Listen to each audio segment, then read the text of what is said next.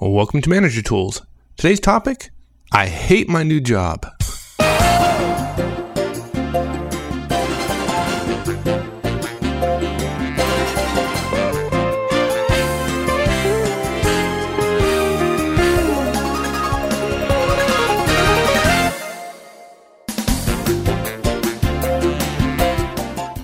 The things that has changed as individuals have had to take over their own career management is more mistakes are made by younger professionals. Years ago, large organizations had a more complete HR approach and managed their employees' careers. Well, that's not so true anymore. Now, younger associates don't have an HR advisor to turn to, or if they do, the advisor is unlikely to have solid recommendations for them. Or worse even still, they tell several people about the problem. More experienced managers and executives are often caught off guard by the mistakes of their junior team members. So, what do you do? Well, first we recommend you shut up about it. or, more politely, be quiet about it. Anyways, we, we got a lot more. But before we get on with the show, I want to remind you that it's time once again for the Podcast Awards. Yeah, for those of you who don't know, the Podcast Awards are, at least for now, are the closest thing to an Emmy for the podcasting world. Nominations close on September 30th, so if you'd like to nominate us for the award, as you might guess, we'd appreciate it. The extra visibility from the award, and we've won Best Business Podcast in both 2006 and 2007, helps us grow our audience and reach more managers. And for that reason, we're asking for your vote again. And there are a number of categories you can nominate us under, but the best one probably is the business category. And you can not only nominate manager tools, but you can nominate any podcast in a number of categories. There are a lot of great podcasts out there. I know a lot of you listen to great ones. Take the time and go ahead and, and vote for them. It makes a difference to the folks that put the time and effort into putting the podcast out. So, enough self promotion. Here we go with the show.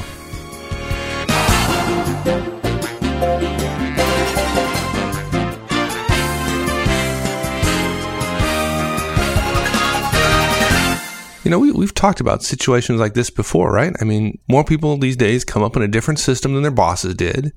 And so bosses sometimes don't read their team members' behaviors accurately, and bad things happen. Yeah, I think, uh, I actually think this is one of the reasons why the generational um, mindset seems to be so prevalent. It's monumentally, it's galactically stupid, but be that as it may, I, I just think that senior people uh, in organizations who are required to evaluate junior people um, uh, just have a different formative experience as as as all senior people have relative to junior people since the beginning of time, uh, or at least in the last 150 years since they've been big organizations, and um, and they they look at their behavior and they think that that makes no sense to me. Why are they doing that? And they they they don't try to guess at at their intentions. They just overlay their own intentions on it when they, when they wonder why.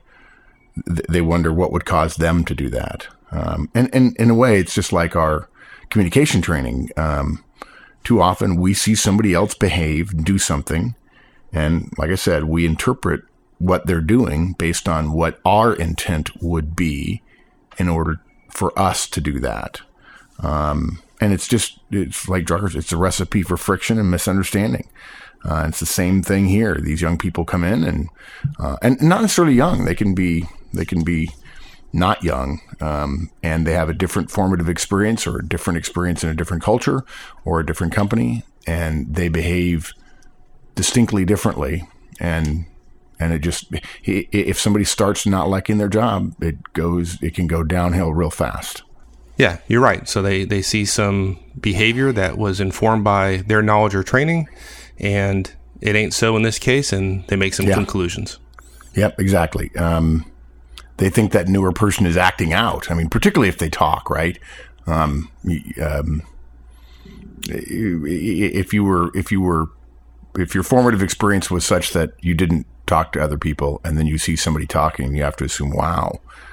Um, or they think not a team player, right? They're an individual, which is something that um, um, people who have more experience in, let's just assume large organizations, but this applies to small organizations too. Um, they just uh, assume that, um, hey, not, not a team player, or even worse, disengaged, which, well, yeah, not, good. not good. Not good. And yeah, kiss of death if you're working for me, but Yeah, and I, I would say that most other execs say the same thing. They don't, you know, look, if you're engaged, if we disagree about some stuff, that's okay, right?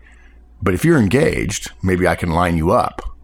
But if you're disengaged, um, in today's world where everybody's job is getting bigger and bigger and bigger, which actually is a good thing, um, if you're disengaged with a big job, people start saying, "How can I replace that person?" Because most managers aren't schooled in how to coach, how to develop, and so they write you off. So you've written it off, they've written you off, and you wonder why it comes to an end abruptly. Okay, so so, how do we how, how do we stop people from making that mistake? What's what's our agenda this week? Good. Five major points.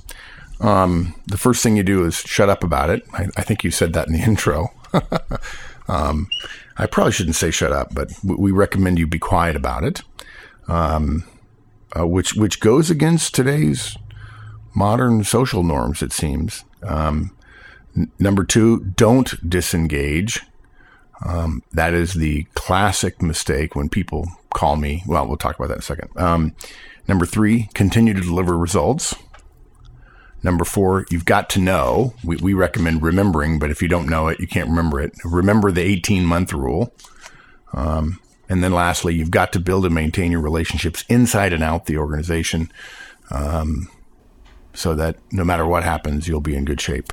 Yeah, that that's that's a big surprise. Yeah, I, I, I hope our longtime listeners saw that one coming. I mean that that has got to be kind of core to what we talk about all the time, and we hear all the time from members who've been out of a job and then they get they get they tell us that hey, the, I I didn't even have to to search. The job search was over in a week because their network was Yeah. so active and current. So okay, so let's let's start with number one shut up or more politely quiet. be quiet about it. Yeah, we don't we don't mean to be rude. Um, we're just trying to be dramatic. Is it okay to be dramatic by saying "shut up"? I I, Um, I don't know at the cost of being rude, I guess, but Yeah. Okay. Um, we're really not rude people. I know you're not rude. I think some people think I'm rude. Um, but anyway, um, it's pretty simple. If you're thinking the job you're in fairly soon in the job isn't right for you for whatever reason, um, and we'll do different casts on the reasons why somebody wouldn't like a job. Um, we're going to exclude right now the issue where you have been repeatedly asked to do to engage in unethical behavior or you're being physically abused by your boss or something like that, in which case the answer is just quit. Um, but but but barring those um, rare instances, they're not they're not unheard of, but they are rare. Barring that, if you're thinking the job you're in isn't right for you for whatever reason, the first thing you got to do is keep quiet about it. You have to make a decision. Okay, shut up. Don't talk to your friends. Don't talk to your peers, whether they're your friends or not. Don't talk to your directs. Holy Toledo, don't talk to your directs. Don't ask for time with the boss. Okay, sure, your spouse. We're not going to tell you, you know, we're not marriage counselors, but yeah, sure, share with your spouse, un- unless he or she works with you, um, and and um, is in a situation where um, they are exposed in some way. Um, but otherwise, don't do it. Um, it's it's just too dangerous. Right. And, and that's really our bottom line guidance here. Folks, if you're one of the, the folks that think of us as being right, at least most of the time, and you don't ha- and you, and you don't Yeah. have a strong differing viewpoint, then you might just keep quiet based on this simple direct recommendation. That's enough. But yeah, but for those of us who need to be convinced and those of us who want a rationale, why do you say what you say?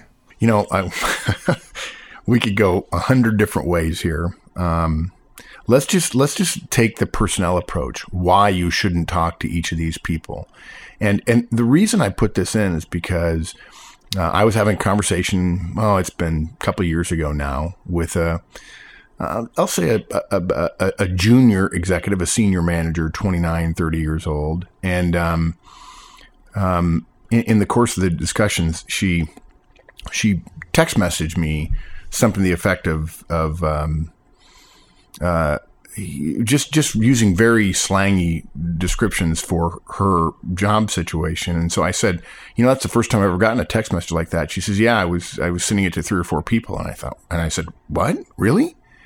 And she said, yeah, you know, I mean, uh, um, you know, you and I have been talking about what to do and so on, and And I realized that I had left out this piece of guidance just because stupid me, I assumed that people knew you just don't talk about these things. And when I actually, in fact, she was a, a, a manager to client. I, I, went back and tested the the hypothesis with a few people, and oh, everybody knew, and everybody had been talking to other people, and the, you know the, the, the cat was out of the bag. Horstman's Horstman's Sixth Law. I, I was stunned, and so this is how I start. Um, I didn't used to say this, but this is. Okay, so, this, so why would you be stunned though? I mean, surely these folks cared about this friend or, or ma- this manager we're talking about, and, right? And and yeah. uh, certainly they're not going to do anything to harm her. So, so well, yeah. Was that? Um, did I say that with a straight face? and that was well done. Okay, good, Very good. good. Um, I tried hard. yeah, sure. They did. They do care about him. Um, but since when did caring about something or someone become the primary determinant to qualify somebody as a good listener and somebody therefore to be discreet? Discretion seems to be in all too short a supply these days. Um, let's go beyond defining a good listener as one who agrees with every point I make, right? Your friends and peers will just simply agree with you. And, and even if they don't agree with you, they'll tell you they agree with you to listen to more of your story. Um, caring about someone else's situation is actually not a good criterion, as it means the listener will more likely agree with the characterizations of the speaker. Um, and we, we could talk for half an hour about this, but in times of stress, characterizations are the best that most of us can come up with to describe our situation. I mean, it, we're not actually describing what happened, not what others really actually meant, not what really led up to it, um, but rather our characterization, our opinion, our supposition, and quite frankly, insight that's tendentious at best. We we we make up things to support the worldview that we have, and if we started not liking our job, it just we we look for reasons why people would do things to make our job difficult. So yeah, yeah, yeah and, I mean, seriously, I could go. I could talk about that for an hour. Okay, but so. don't. I, I, promise I'll stop. Okay, so okay, so we got that okay. that point. What yeah. what else? Okay, so let, us go back to the personnel. Um, um, let's start with friends. Okay. Uh, just look, I, I, know that there are people who are listening who are under the age of 30 or even under the age of 25 who, who say, oh, yeah, he's, he's older and he doesn't understand our generation and so on. Um, I, I, respect your, your point of view on this, and um, perhaps we are fundamentally different. Although I tend to think that the things that are make us similar, particularly if we're all working in large organizations, um, are far more common, far more um, binding than the things that are make us different. But um, it was a monumentally bad idea when Mike and I were 22, 23, 24, 25, and it's still a monumentally bad idea because your age is much less important than your organizational construct. Don't share your concerns with your friends. They'll agree with you. I alluded to that before when in fact there's no certainty that you're right, okay, then they will do something far worse than agree with you. Um, they'll adhere to Horstman's Sixth Law. I think I just mentioned that. There are no secrets. They will assume you told them as a friend that there is no professional discretion associated with the information, that it comes to you to them under the currency of friendship and thus that currency can be spent with other friends who, since they really don't know you, but they know the person that's telling them who was your friend that you told, if since they're telling a third party that doesn't really know you, that person can't possibly do any damage with this new information spent with the currency currency of friendships. And this is just a classic rookie mistake. Yeah, but to be, to be, honest, though, you and I both know lots of seasoned managers and executives who do tell their friends. Yeah, they do. They um, told and, us. And though, yeah, yeah, um, and and those whom they're telling have been through layoffs themselves. They've had to fire people. They've been in the steel cage death match meetings. They know what information their friends share with them that is friendship currency, and and that information which carries the burden of professional discretion. And by the way, just just to be clear here, um, we include all social networking media in this prohibition of talking to your friends. Wait, wait, wait, wait. Are, you- are you saying you can't Twitter this stuff? Steve Holden's gonna gonna die here. How, how Um, about Davis? Davis is gonna be upset. Yeah. I- um, yeah. Yeah. I think, did, didn't I say once that if we decided that anything that went into a cast that might upset somebody would have to come out, we wouldn't have much to say? Yeah, I think so. But no, no Twitter, no friends, no no um, MySpace, no Facebook.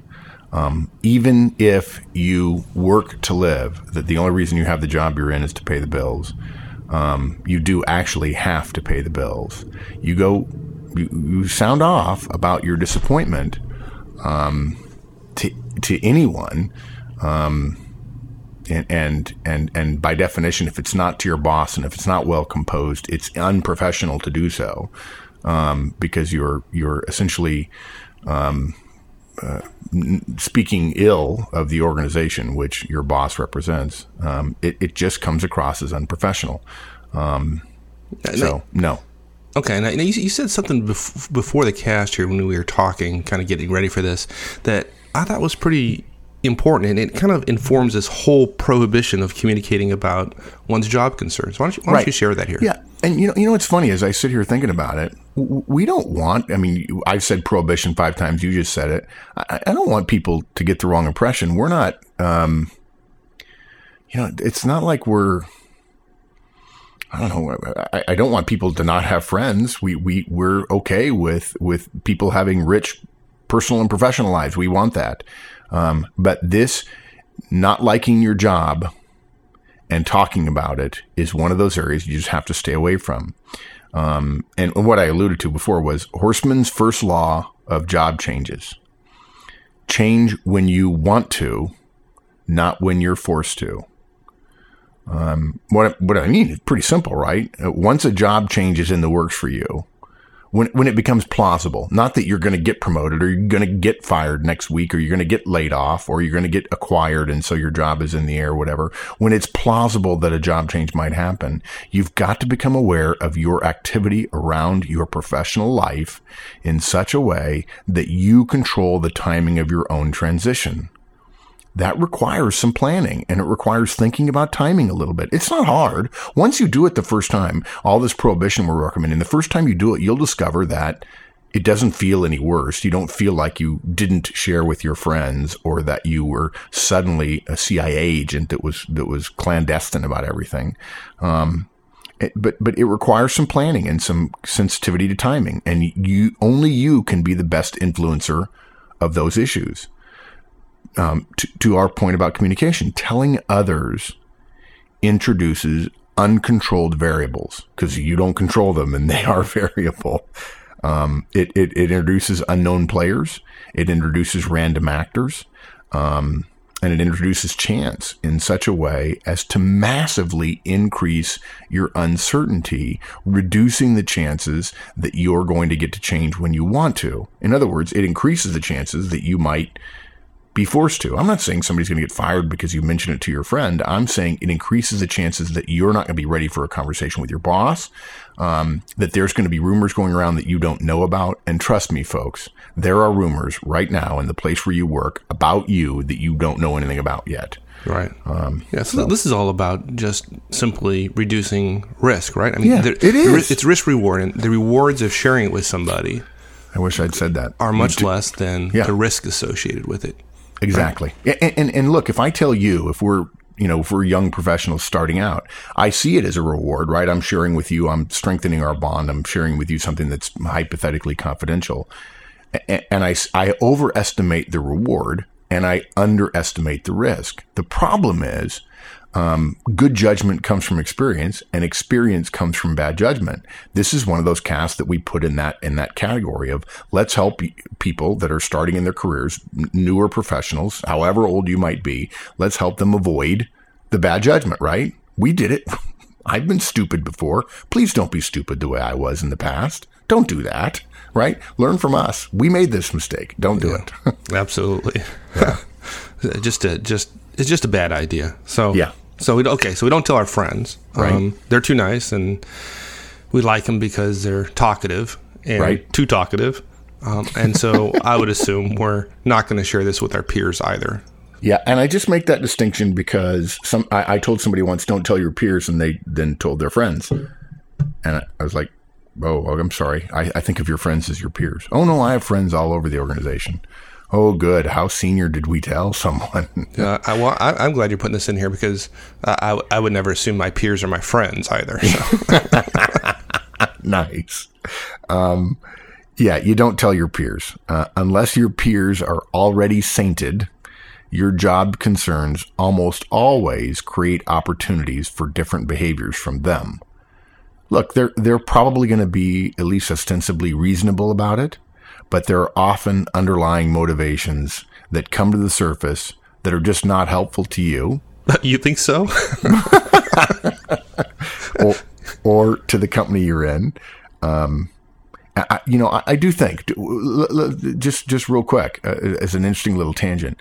Don't you think that um, uh, people who've joined the workforce in the last couple of years uh, probably have a um, a, a belief that collaboration and um, communication and and community and teamwork are all probably going to be in much greater supply than they actually are if they're working at a mid or large company. yeah, I would. Ass- Right. I would assume that. Right. And folks, it's just wrong. Okay. Um, large organizations are are a bit like who was it? I think it was Hobbes, maybe, or maybe it was Locke that said, "Nature is red and tooth and claw," or "Life without civilization would be nasty, brutish, and short." Um, sometimes organizations are less civilized, and it's a function of power and structure and verticality, and we respect that. Um, but but um, yeah, I, I, I, think if you tell your peers, there's a chance that a peer who is a, a nice person and wants to get ahead, I think they're, they they may very well use your um, your information against you. I Right. hate to say that. The, I guess the other point is a lot of your peers are going to feel that there's some obligation to the firm or to your boss. Yeah, you know, um, They're not trying to be mean. They just they're Right. just trying to fulfill their obligations to the organization. and that is and and what happens is right i- i- if i tell you and you feel you're fulfilling an obligation to your boss it may be a tough ethical choice for you you you, you lay awake you talk to your spouse a little bit about it and then and then you make the call and you feel you've done the right thing and i don't see you as doing the ethically professional thing right i see you as ratting on me right? And and so once again, we're back to behaviors versus intent and trying to understand why somebody else would do that. Um, nobody, look, no, no one has an obligation um, to share this kind of information with the boss if you're a peer. I mean, in in terms of um, in terms of well, there are companies who have tried to enforce such a compulsive policy. Um, um, and there are some executive roles where you're obligated to tell. It's it's it's the nature of fiduciary responsibility. But there are those who would feel obligated to do so, whether they're an executive or not. Um, maybe you disagree. Maybe you'd feel betrayed, but they would have some legitimate precedent for for sharing something like this if if you shared with them with the boss. Um, and here's the kicker. To me, the scary thing is imagine your boss finding out from somebody else, right? Even if you're not leaving, the information about your concerns now has metadata attached to it, which is he or she's concerned and didn't want me, the boss, to know. That is damaging, in my opinion, to your ethical professional relationship with your boss. Now, every move you make is going to be evaluated through that prism of you're unhappy and you're not communicating with me about it. If you hit a home run with a project, she may well see that as resume building and, and, and, and the last thing you do before you announce. Um, I, I, I've talked to managers who said, I went to my boss, I hit a home run, and the boss was surprisingly downbeat about it and found out later the boss believed they were leaving and thought they were just feathering their own their own resume. Um, and and it just stunned the person. Oh no no, I got over that. I I I'm not thinking about leaving. I just you know I was going through a bad patch or something. Yeah, big mistake. You told somebody. Um, so if you're late, in the morning, you were interviewing, right? Right. Even if you do have a new baby at home, and oh my gosh, I'm your boss, I'm saying, you have a new baby at home. How stupid you are looking for a new job while a new baby is at home. Well, you weren't interviewing, but because you wouldn't tell them, they're looking at you through a new lens because you told a peer or you told a friend. And now suddenly we got all this mixed up stuff going on. It just, yeah. Okay. Hey, look, I'm gonna go off. I'm gonna go off script here for a second and just have a frank conversation with our audience. I'm gonna ask my next question because it's in the show notes.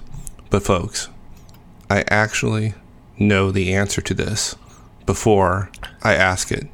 I'm not that dumb. Okay, but but I'm gonna go. I'm gonna go with the show notes. Mark spends a lot of time writing them, and I I don't want to uh, denigrate his uh, his contributions here. So I'm just gonna go with the script. So okay, now back to the regular show. Um, how about Drex? We tell them.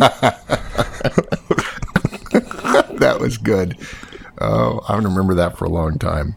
Yeah, I can only. It, it's it's ten times worse. Telling your directs is ten times worse than your boss. And I believe there is at least one. What do you think, partner? There's at least one person out there who said, "Well, I know I'm not supposed to tell my boss, but I could probably tell my directs." There's one person, right? We're tight. We're, we're like this. I'm, I'm I'm I'm crossing my fingers, showing how tight we are as a team. Holy Toledo! They follow me across the, the ends of the world over a cliff. I can share anything with them. There we go. Um, it is none of your direct's business. Um, it's between you and the company. You fundamentally damage your credibility with your directs when you do so. Your cre- credibility with your directs is core to your ability to influence and guide them. Hello. If you blab to your directs, you are damaging your firm's ability to accomplish its mission. That's why people get fired. Um, it's grounds for termination in a bad enough case. If you tell an awful story about how you've been given the short end of the stick, um, and you do so in a way designed to make the company look bad and to make you look good or righteous or appropriate or whatever, um, you are, uh, it's it's you, you have no business sharing your career problems with your directs. Um, when your relationship with them is ultimately about organizational success. The reason they are your directs, the reason you have your role is because of organizational success. It's the reason you exist. You are the company to your directs, whether you want to be or not. Um, you love being the company when you deliver information that gives you authority and power and influence over them. Well, guess what? The company gives you that authority, influence, and power as a nature of your role. You can't then ethically, ethically now, act as if you are now not the company. Any such admission would imply that for all future communications, your team is going to have to be thinking, okay, is, is, is he telling this for her or for the company? Well, you know, who, who, who, who's the actor here? Is it the company or is it her who doesn't like her job? Yeah. Ouch. Wow. Yeah. Thanks for setting me straight. Yeah, that, exactly. I, I, I, I finally reached it. through to you, right? yeah. Okay. And the next one, I won't preamble this one. Uh, and don't talk to your boss, right? I think we've covered the we've covered the waterfront, right? People probably feel hemmed in and locked down, and oh my Pretty gosh, peop people are going to write and say, you, you, you, I mean, I feel like a CIA agent, right? I said, well, about this, you should. Yeah, and we Um, have a good and we have a good friend who I've recently spent some time on the phone coaching, and um, Oh. yeah, if, if if you're listening, because when this person called me, of of course. Um, of course, it was too late. The, the the conversation started with, "I've told my boss. Is that okay?" yeah, Maybe well, doesn't doesn't matter whether it's okay. the cat's out of the bag, right?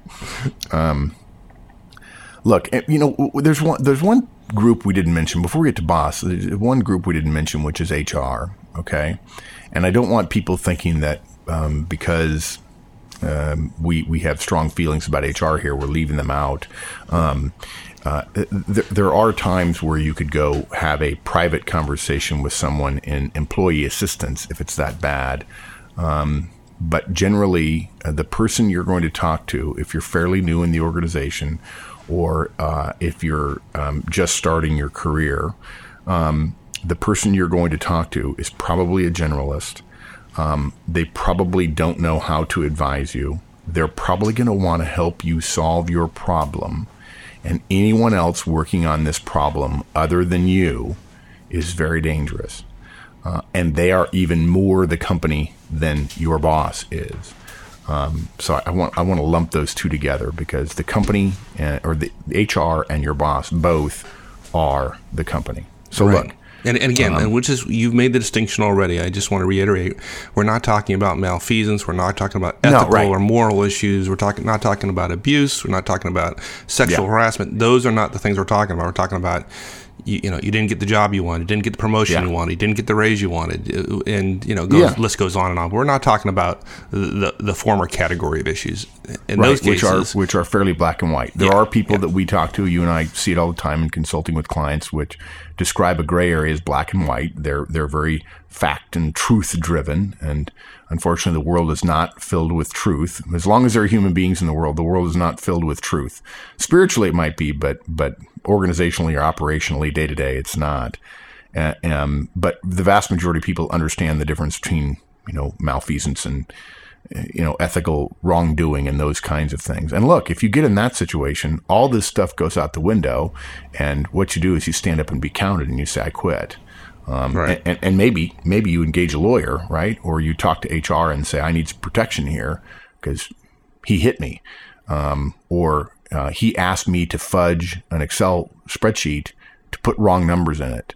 And if somebody asks you to do that, folks, disregard all this and and talk to somebody. And if you need to, if you don't want to talk to somebody in the company, talk to us. But you know, you can quit. And, and even though we're about to talk about the 18 month rule here in a little bit, um, gosh, just, you know, the, the 18 month rule goes out the window if you're being asked to um, if you're being abused, if you're being ethically mistreated, those kinds of things, you, you, there, there's a way to talk around that. And, and, we'll talk about that in a future cast. Thank you, Mike. It's a great, great point. We probably could have talked about that sooner in the cast and helped some people who were wondering, my gosh, I got to talk to somebody about this terrible thing that's happened to me. And they're telling me not to say anything. Yeah. Um, yeah. Yeah. Good. It, uh, it, look, when we talk about not talking to your boss, I mean, we're not, we're not saying, hey, you can't go ask questions or seek more understanding of your roles and responsibilities or tasks, key deliverables, those kinds of things. We're just, we're just saying don't share that you dislike it. And, right. and, and, if you do, I mean, what you're going to do, what you're going to get is the, the age old response, which is everybody says that in the beginning. You just need to give it more time. It'll get exactly. Better. So, so they give you what amounts to a pat answer, right? You, you, you. I'm sure you've done it. I've done it. Um, and then they approach conversations in the future with you with caution, particularly if you've just started and they haven't developed a relationship with you. When you finally realize that you were just applying your old habits to this new role and now you're you're finally getting it and you're going to be good at it it may be too late because your boss has already formed an opinion. Yeah, no, now say that again. I because I, I, t- I gotta tell folks this is a trap I've fallen into, and the worst job I ever got, at least what I thought was the worst job, working for the worst manager I ever thought I would get a chance to work for, um, turned out that she fundamentally changed my trajectory of my career by. Yeah. Um, that's good. Those by, discontinuities by, by coaching and direct feedback. So, so okay. So say that again because that's an important I, point you just said. I, I know what part you mean. Um, when you finally realize that you were just applying your old habits to a new role, and now you finally get it, and you realize you're going to be good at it. Yep, yep. that's it. Yeah. It's an it's one of the underlying drivers of this show. Too many people go into new roles, promotions, reorgs, changes, new teams, boss changes, mergers, acquisitions, whatever, and apply all of their old rules or habits. It's it's a function of gee, I got promoted or something good happened to me. Why shouldn't I do more of the same? It's it's the tragedy, the welder, in, in a manner of speaking. Um, and they wonder why either the results they're getting are different or their sense of satisfaction is different, and they get depressed. But it's not the job, folks. It's the change. Right. And this reminds me of the three S curves we've talked about several times at conferences, and you and I yep. talk about it quite often. And I don't think we've recorded that yet. We need to do that. That's for right. sure. But the bottom line of all that, though, is some folks just want to keep doing what they've always done, regardless Rather of the change the job Requires. Yep. You're, you're not paid to do what you like. I'm sorry. Though, look, if you like what you do, if you like what you're paid to do, life is sweet, good for you. More of that is better. Uh, you're paid to do the work of the job. As Drucker says, You ask yourself, what can I do in the form of your abilities and your role? And it, your role makes a difference. Hold on. I've got a dog going nuts. yeah. You know, we love that dog, but it's just not a podcasting dog. All right, so back to our regularly scheduled show. Uh, so early on, when you begin to hate your new role, you resolve to keep quiet. I, mean, I, I think we've made that abundantly clear. Right. But this is true for any job change, right? Yeah. Internal move, demotion, promotion, outside hire, lateral move, reorg, downsizing, right sizing, merger, acquisition, new division, new location. Doesn't matter. Be quiet. Okay. Good. All right. So let's get on a different horse here and talk Okay. about number two don't disengage, which is, I've done it. It's easy to do. Yeah. Don't do it. Yeah, um, um, I, I would like to think that one of the things that helps our listeners is that they care about their directs, and it's really hard if if, if you're a manager, right, to disengage when you see your directs flagging because because of your disengagement, right? But this is a big one, it, and and uh, hope, hopefully it's obvious, like I say to to many folks. Let, let's be detailed, nevertheless. Though, in a nutshell, here's the way I want to put it: the feeling of dislike for your job leads virtually everyone I have ever known into a state of lower performance that today's jobs can no longer afford for most professionals. You're unaware of it. You spend 20% of your time thinking about new jobs, about different jobs, about different companies, about the wrongs done to you. And then you get a call into the boss's office. And now you're violating my first rule of job changes. Right. Change when you want to, not when you're forced to. Yep. Okay. And what we mean here is that if you don't actively work against your own attenuated interest in the job, you're not even going to notice that kind of slow, inevitable decline of either your results or your relationships with folks. Yep, right. If, in the case of results, you'll quickly have rationales which your boss will see as excuses, and you'll let relationships slide because you won't be up to either faking it or asking for help. Um, so stay with your job, dive in, deliver results, which we're going to talk about in a second, do your one on ones, give feedback, just like water, frequently, coach, step up, volunteer, get to know your boss's needs, help her achieve her goals when you can, bloom where you're planted. I saw that on a card the other day. Okay, by, by the way, I I just totally dislike that that whole bloom when you're planted, a thousand flowers Mike, Mike, blooming. We're, we're trying to reach all audiences. Oh, I'm sorry. Not just people who think exactly like us. you mean this is not about me? I'm, Um, I'm shocked. yeah, I think the bigger question in the audience is it's not all about Mark. You're too kind for anybody ever to think that about you. Look, folks, build your capital for the day you're going to spend it, like you always do, because the capital you spend in a job search is just like the capital you spend in getting promoted. It's all the same results and relationships. Don't disengage from those two watchwords. Right.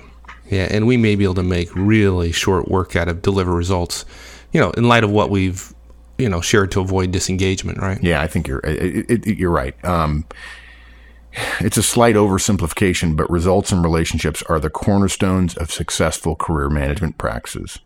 We just want to make clear, standing on their own, two key pieces of the results rule concept here. Um, as one starts to think about leaving a job earlier in their tenure.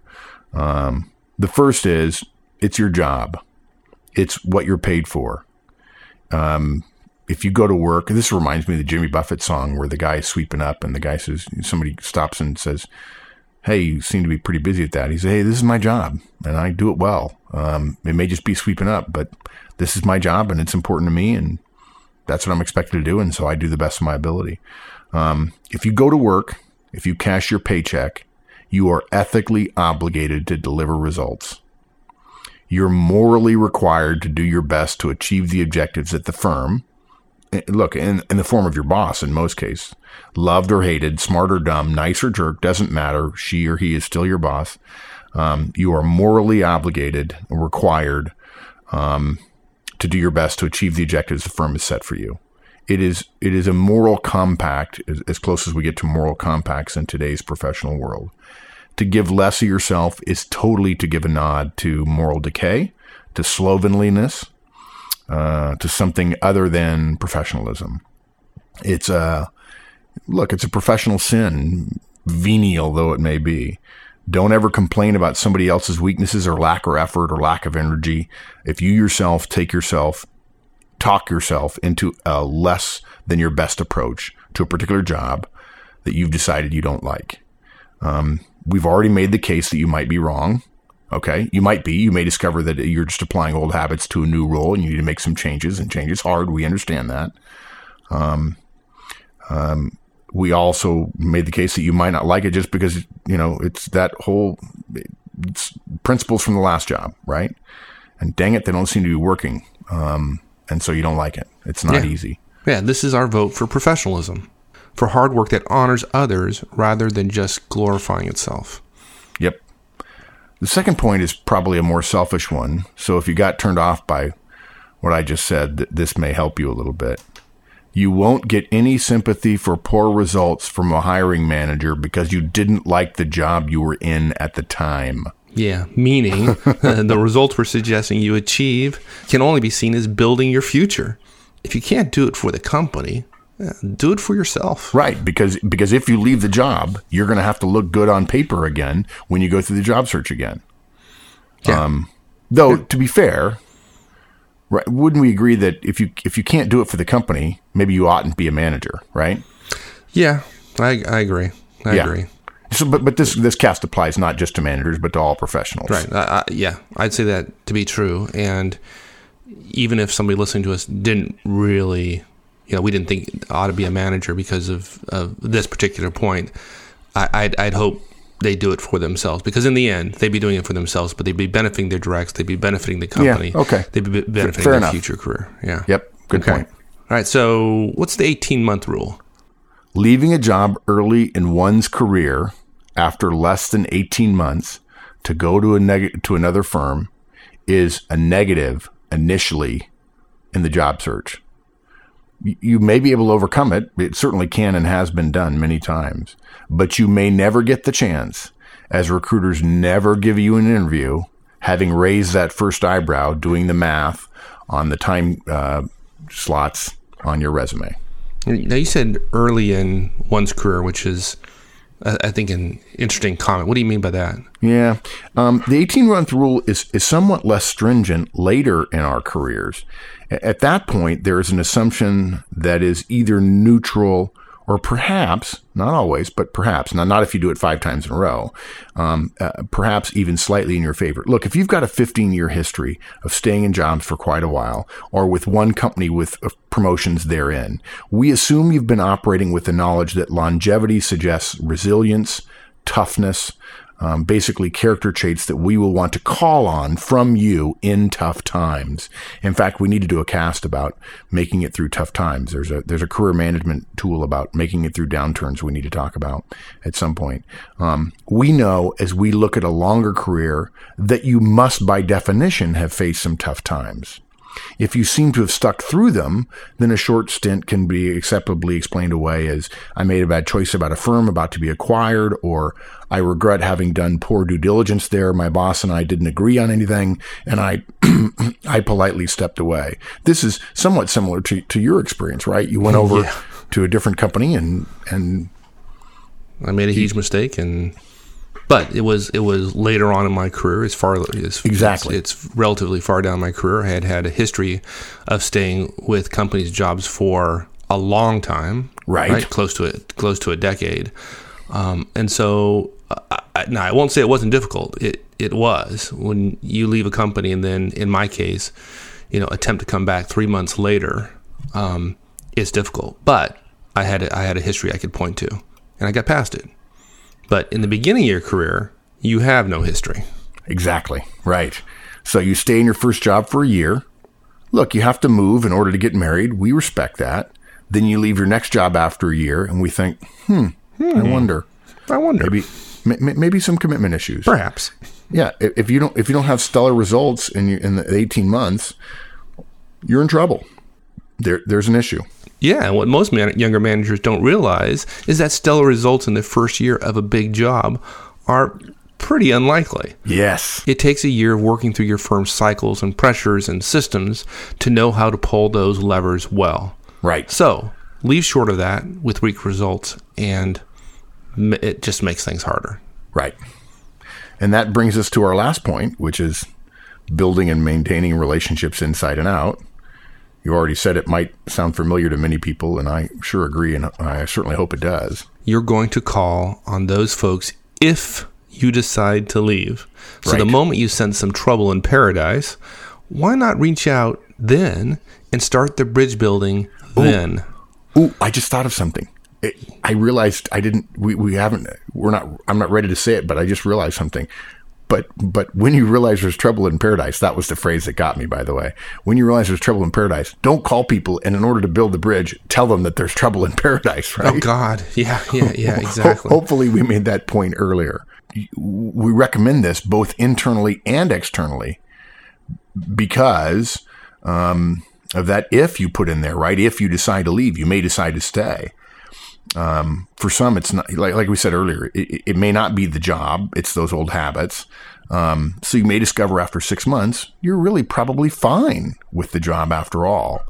And in that moment, when you've realized that, we encourage you to come back and listen to this cast again and be thankful that every single one of our recommendations that we have now walked through works whether you stay or go. This cast is designed to help you not make your decision, but be ready for either one. The decision is a separate discussion. This cast talks about how you can be ready for no matter what happens. Right. Because even though you might be thinking about it, things change. Right. And we're not here to tell you whether to stay or go.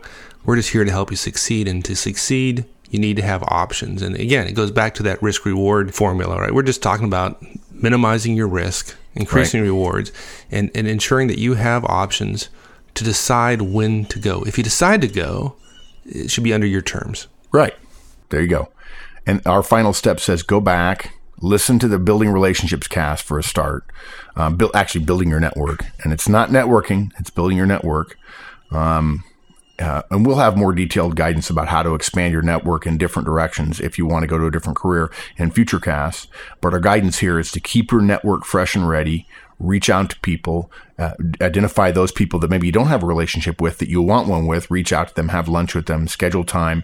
I, I know we have a cast, or at least I've said it a hundred times. It may not be in a cast. Is when you're managing your time, at least one luncheon every week is with someone else in your network. And if you do that once a week, um, and, and you're reasonably rigorous about it, you're going to get 50 lunches in the course of a year, which is way more than 99.99999% who are people who are listening right now. Um, so go back and listen to that cast so that if you do have to make a move, as Mike said, your, your network will be ready to help. And if you don't have to make a move, you will have a strong internal network for all your pre-wires, for all of your internal machinations that you need to, to be successful in a large organization. Um, and, and if nothing else, you'll know their email addresses or where they sit when you get promoted and you want to tell them about it. Yeah, there you go. Oh, I love that. And I think that wraps it up. So, you know, I, I, I guess the, the thing I, I love about this cast is that all five of these steps work regardless of what your future holds. Whether you leave, whether you stay, it's just the right thing to do. So, the five steps were number one, be quiet about it. Number two, don't don't disengage. Stick in it, stay, stay in the fight, right? That's all right. Number three, deliver results. It goes without saying, but deliver results. And I guess, Yep. by the way, if you're focusing on delivering results and actually making progress on your objectives, somehow the world seems just to work a little bit better. A little bit easier, a little bit smoother, a little bit less friction. Yeah. Yeah. Spend more time thinking about the work than your problems. Yeah. Number Good. four, remember the 18 month rule. Right? And number five, build and maintain relationships both inside and out the company. Yeah. And w- one more thing I just want to touch on the 18 month rule. There are, there are people who are younger than us and are listening to this says, I didn't know about that. And I can't believe that's still true. Folks, it's still true among the people who are looking at your resume. Good. Yeah. All right, my friend. Thanks, partner. As always, thanks. Well, that's it, everyone. Hope you enjoyed it. If you have any questions, feel free to join us on the discussion forums www.managertools.com forward slash forums. Hope to see you there. So long, everyone. See you next week.